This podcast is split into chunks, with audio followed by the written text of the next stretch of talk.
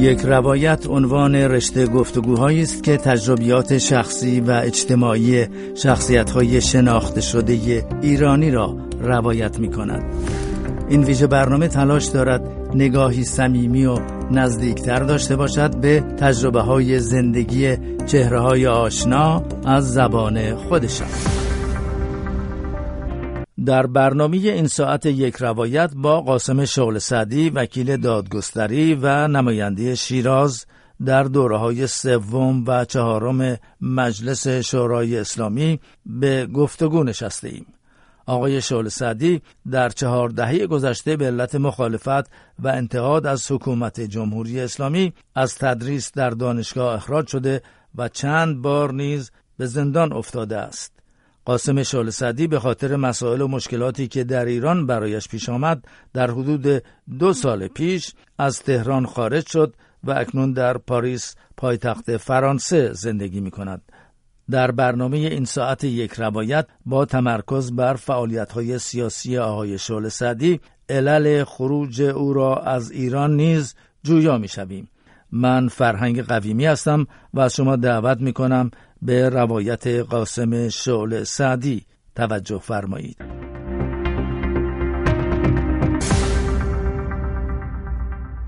ای شعل سعدی ابتدا بپردازیم به روزهای جوانی شما و دوران دانشجویی که جزو انقلابی ها بودین. اما در همان سال 57 همراه خانواده از ایران به فرانسه رفتین و بعد از حدود چهار سال با دکترا در رشته علوم سیاسی و حقوق از دانشگاه پاریس به ایران بازگشتین. اگه ممکنه ابتدا از اون روزها بگین و همکاری خودتون با سفارت ایران در پاریس رو هم جزئیاتی ازش بیان بله. ببینید انقلاب که شد. طبیعتا همطور که شما گفتید من جز انقلابیون بودم مخالف رژیم شاه بودم خیلی هم فعال بودم. به دلیل اینکه کسانی که بعد از پیروزی انقلاب به قدرت رسیدن بسیارشون دوستان من بودند میشناختیم هم دیگر رو. به هر حال به من پیشنهاد شد که دادستان انقلاب شیراز بشم. ولی این سمت رو رد کردم. با اینکه خب جوان بودم و اون موقع هم دادستان انقلاب یا نهادهای انقلابی خیلی اعتبار و محبوبیت داشتن. مثل حالا نبود که. درست سه ماه بعد از انقلاب یعنی دقیقا 23 اردیبهشت سال 58 با همسرم و یه بچه هم داشتیم. تصمیم گرفتم برم ادامه تحصیل بدم در دانشگاه پاریس. لذا اون پیشنهاد دادستانی رو رد کردم اومدم پاریس و در دانشگاه هم پذیرفته شدم قبول شدم در کنکوری که بود. و در عین حال بعد از تقریبا دو سال باز هم از من درخواست کردن که مسئولیت دعاوی بین المللی ایران رو به عهده بگیرم. چون ما بعد از انقلاب با همه کشورها بر سر قراردادهای قبل از انقلاب اختلاف داشتیم. و لذا این مسئولیت رو بنده پذیرفتم. مسئولیت دفاع از دعاوی بین المللی ایران در همه کشورها. اون موقع به جز امریکا. بعد از یه مدت چون دعاوی ایران و امریکا هم در دیوان لاهه تحت رسیدگی بود. پس از یه مدت کوتاهی حتی به عنوان معاون حقوقی دفتر در لاهه دعاوی ایران و امریکا هم زیر مدیریت من قرار گرفت.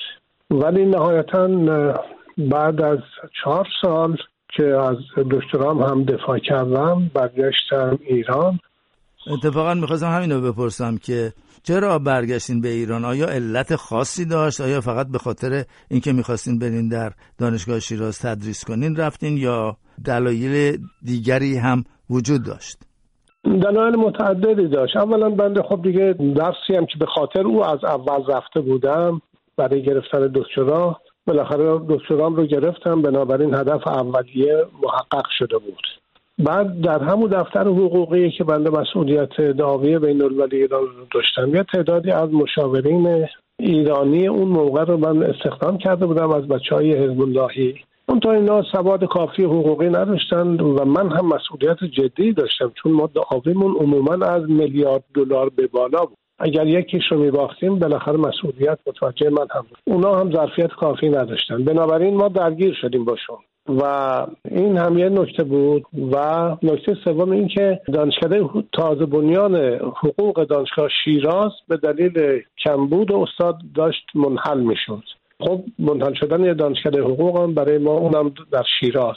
خیلی قابل قبول نبود. بنابراین من گفتم برمیگردم و استفاده دادم برگشتم شیراز سه سال در اونجا حقوق بین الملل تدریس کردم. بعد از سه سال هم از دانشگاه شیراز باز دیدم جای کوچیکه برای من. استفاده دادم اومدم تهران و بله. دانشگاه تهران. بله. آقای شال سعدی برای اینکه فرصتمون کمه از خیلی مسائل میگذریم و می‌رسیم به سال 1367 که با تمام مسائلی که وجود داشت شما دو دوره در دور سوم در واقع نماینده مجلس شورای اسلامی از شیراز شدین و به مجلس راه پیدا کردین. چطور شد که کار تدریس و دانشگاه و این گونه مسائل رو رها کردین و تصمیم گرفتین که نماینده مجلس بشین؟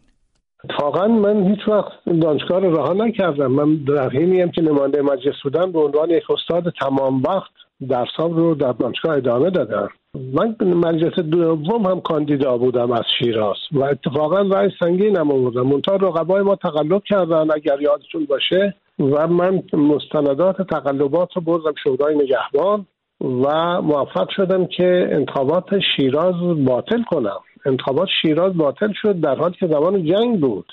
ولی بعد از ابطال انتخابات دور دوم مجلس در شیراز دوباره همونایی که تقلب به نفعشون انجام شده بود بازم حضور داشتن در انتخابات. لذا طرفدارای ما دیگه بایکوت کردن نیومدن رای بدن. مثلا تعداد آرا قبلش 260 هزار تا بود یه مرتبه به 70 هزار تا سقوط شد خب طبیعتا طرفدارای ما نیومدن و چقدر خوب شد که نیومدن. یعنی مجلس دوم هم یه مجلسی بود که دیلان مهمی نداشت برای که گیر افتاد بود در زمان جنگ. و لذا بله. من مجلس سوم دوباره کاندیدا شدم با اینکه موقع دیگه من استاد دانشگاه تهران هم بودم دیگه نه شیراز. از از دانشگاه شیراز استفاده داده بودم. دو سال قبلش رفت بودم تهران. ولی چون یه زمینه از قبلش هم بود مردم شیراز هم میشناختن بنده رو. با اینکه من مستقل بودم عضو هیچ حزب و گروهی نشدم و حمایت هیچ جریانی را هم نداشتم. ولی مردم شیراز رای دادن. حال و از مجلس هم دیگه مبارزات ما شروع شد دیگه. بر... مجلس خیلی درگیر بودیم. بر. بنابراین از کار حقوقی رفتین به سوی مسائل سیاسی. اما آیه شال سعدی در سال 1381 مخالفت و انتقادهای خودتون را با نوشتن یک نامه تند به علی خامنه مطرح کردین. میشه به صورت مختصر بگین که موضوع اصلی و متن این نامه چه بود و چطور شد که دست به چنین اقدام پرخطری زدین؟ خب ببینید اولا من تو مجلسم که بودم همش انتقادهای تند داشتم. هر وقت من می نطقه می‌کردم مثلا ببینید همون موقعی که خمینی میگه آخوند یعنی اسلام من از تریبون مجلس گفتم که این آخوندی که با پنج تومن منبر می‌رفته بنز 15 میلیونی از کجا آورده؟ از رادیو پخش شده. این بحث خصوصی نیست.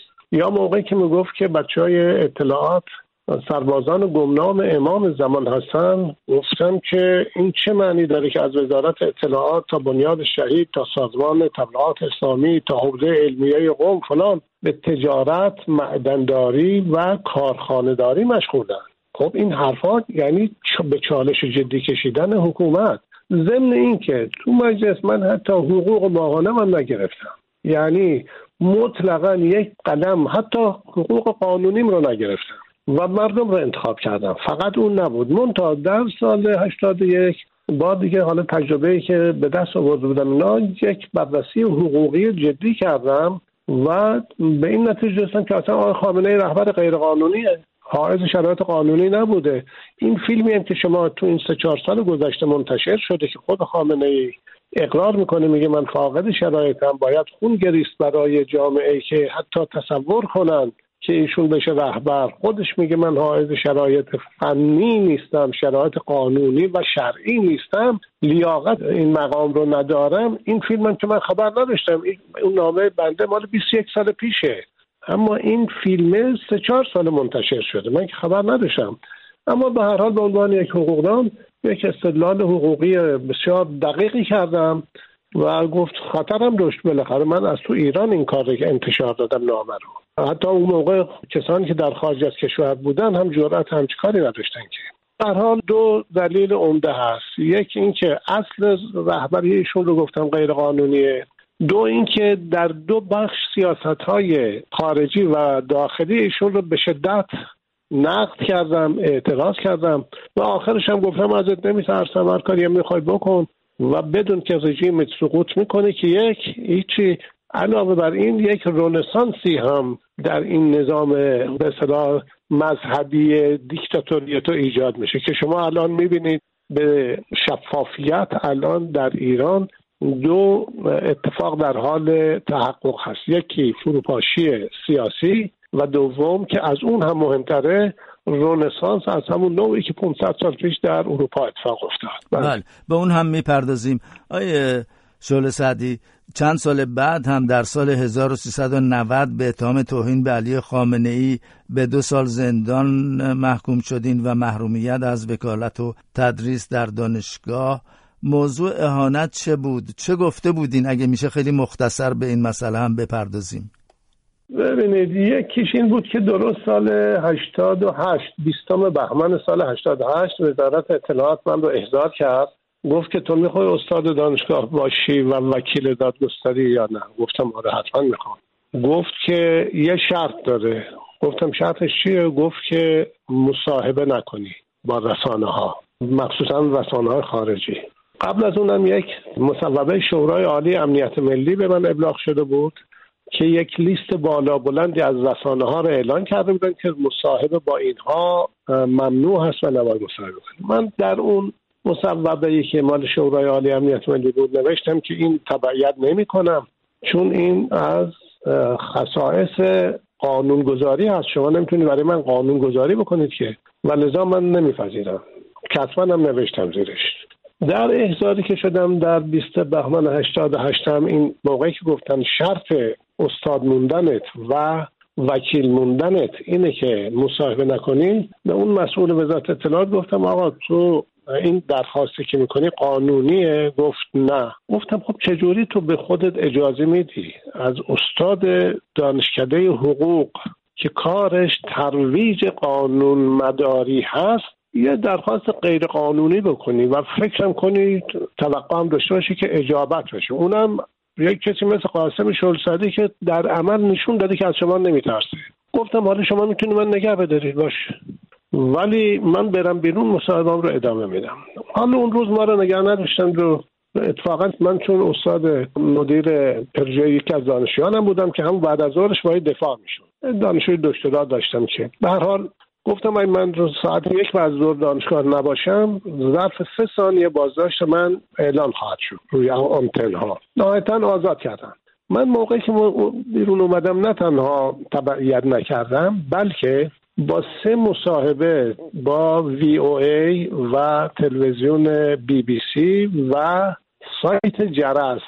گفتم خامنه ای قاتل باید محاکمه بشه. به این دلیل که نیروهای تحت امرش مردم ما رو کشتن. همانطوری که ما بعد از انقلاب یه عده ژنرال رو محکوم کردن بعد از انقلاب به جرم اینکه نیروهای تحت امرشون رو مردم تیراندازی کردن. خودشون که تیراندازی نکردن نیروهای تحت امرشون این کار کردن. ولی ولی جنرال ها مقصر شناخته شدن. گفتم الان نیروهای تحت امر خامنه ای مردم رو کشتن در جنبش 88 خامنه ای به عنوان آمر باید محاکمه بشه. خب این طبیعی بود که حالا اونا از ما خواسته بودن که از بیخ مصاحبه نکنید.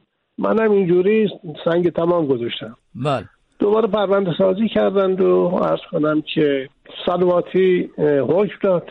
این علاوه بر حکمی بود که قبلا به دنبال اون نامه ای که 21 سال پیش سال 81 نوشته بودم اونم جداگانه محکومم کرده بودن. که اون دفعه علاوه بر اینکه محکوم کردن تو زندان شکنجه هم شدن زدن به نخواهم هم آسیب رسید و حالا مشکلات بود دیگه پیش اومد. بله. خودم رو آماده تحمل اون چیا کرده بودم البته. بله. می‌دونستم درگیر شدن با رهبر چه طبعات و چه عواقبی داره. ولی خب انتخاب خودم بوده برای مردم خودم دوست داشتم. منت هم سر کسی نیست.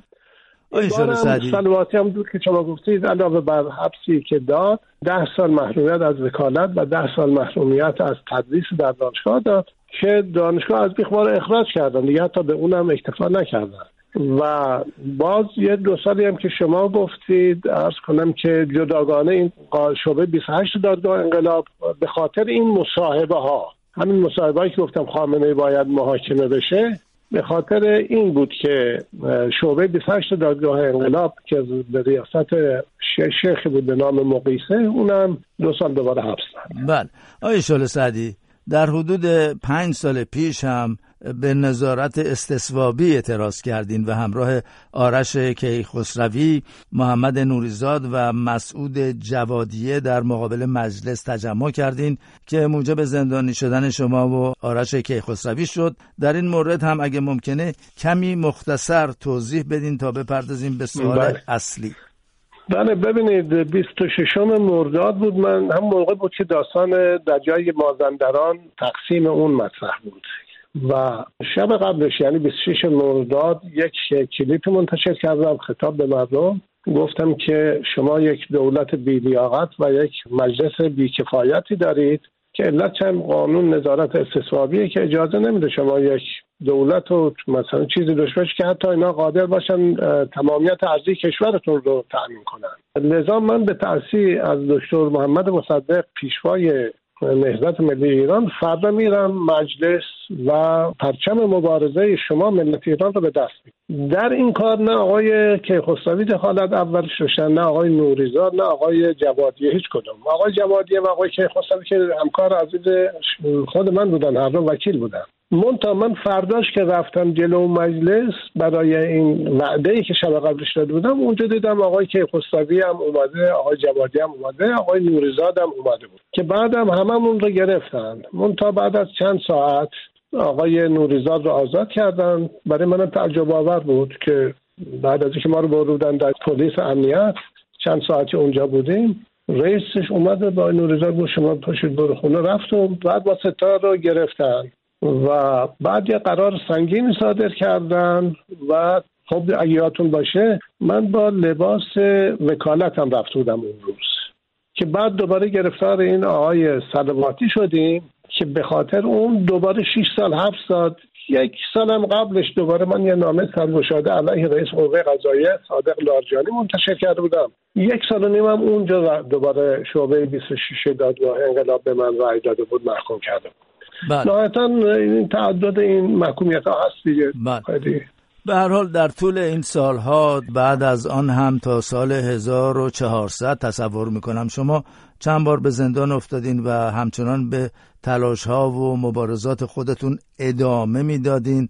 اما سرانجام از ایران در حدود دو سال پیش ظاهرا خارج شدین و اکنون در پاریس زندگی می‌کنید. در چه زمانی به این نتیجه رسیدین که خروج از ایران می‌تونه یک راه حل باشه برای شما؟ ببینید خوشبختانه من فقط سه بار توی فرودگاه دستگیر شدم. یعنی مثلا سال 81 که نامه علی خامنه منتشر کردم گفتم تو رهبر غیر قانونی هستی. بعد از انتشار نامه خب بلا فاصله اومدم فرانسه. دو ماه نیم فرانسه بودم. 50 60 مصاحبه انجام دادم. قضیه رو کاملا توضیح دادم برای مردم بعد با علم به اینکه میگیرنم برگشتم. خب تو فرودگاه هم گرفتن هم تو که ارز کردم بردن زندان شکنجه فلان. یک بار حتی تو خود هواپیما بازداشت شدم قبل از اینکه پیاده بشم. اینا همش اون موقع من به عنوان یک فعال سیاسی و به عنوان تحلیلگر سیاسی و یک آدمی که سیاست شناس هست موضع گیری می‌کردم. اما در سال 99 به این تحلیل رسیدم که کشور آبستان انقلاب هست. و طبیعتا باید بود خودم رو به عنوان کسی که پیش بینی می‌کنه این قضیه رو از تیررس حکومت خارج کنم. اگر می‌خوام نقشی در مثلا مدیریت این انقلاب داشته باشم انقلابی که خودم پیش بینیشو می‌کنم. لذا در دهم آبان 1399 یک منشوری منتشر کردم تحت عنوان منشور راه سوم راه نجات ایران. و اون یک برنامه کامل برای براندازی جمهوری اسلامی و جایگزین کردن اون با یک نظام سکولار دموکراتیک مبتنی بر اعلامیه جهانی حقوق بشر هست.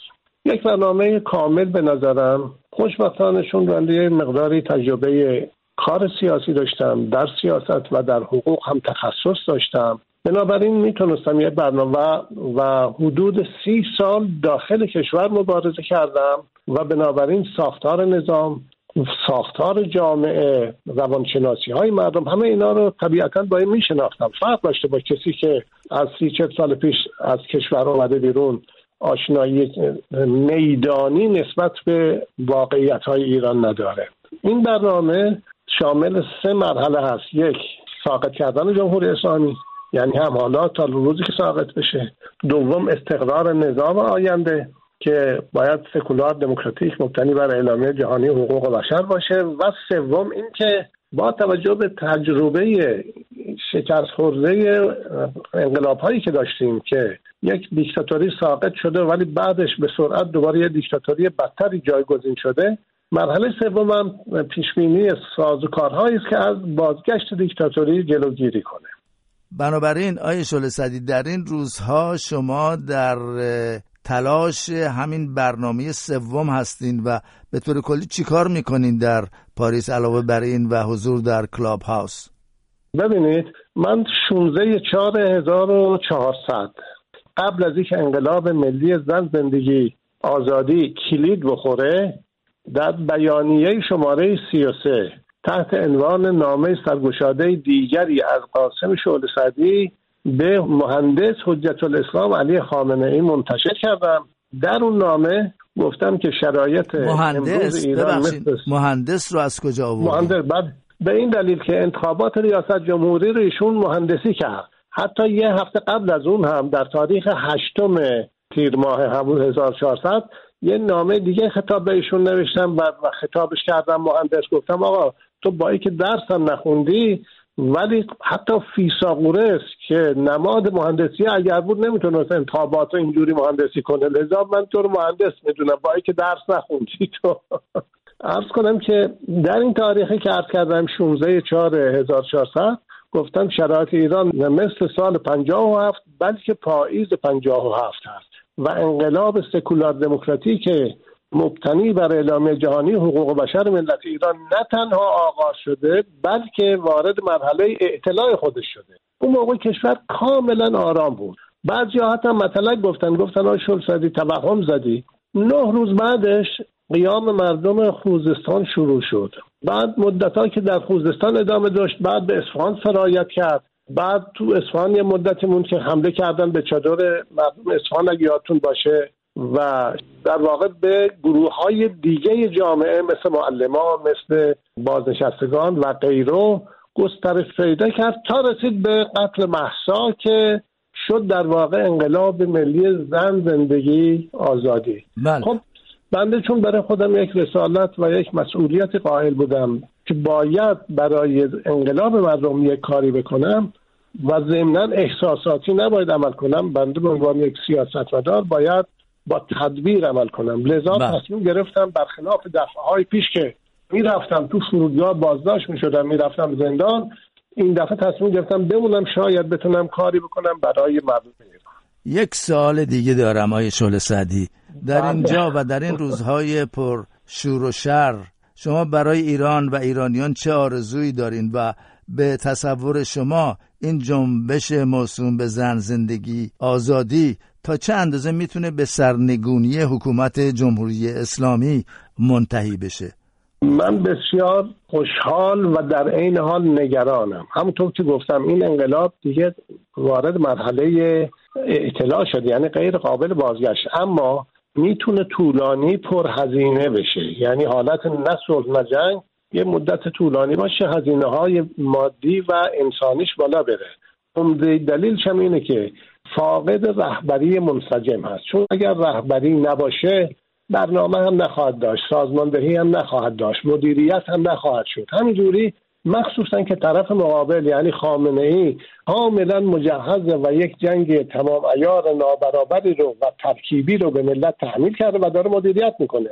بنابراین اگر این انقلاب رهبری شایسته ای رو پیدا کنه می‌تونه یک فرد باشه می‌تونه یک شورای مفصلی باشه. اما اگر شورا هم هست مثلا اگر پنجاه نفر عضوش هستن همه پنجاه نفرش باید حائز شرایط باشه بنابراین اگر که این انقلاب زودتر رهبران واقعی رهبرانی که حائز شرایط باشن واقعا. پیدا بکنه به نظرم جمهوری اسلامی ظرف چند ماه سقوط می‌کنه.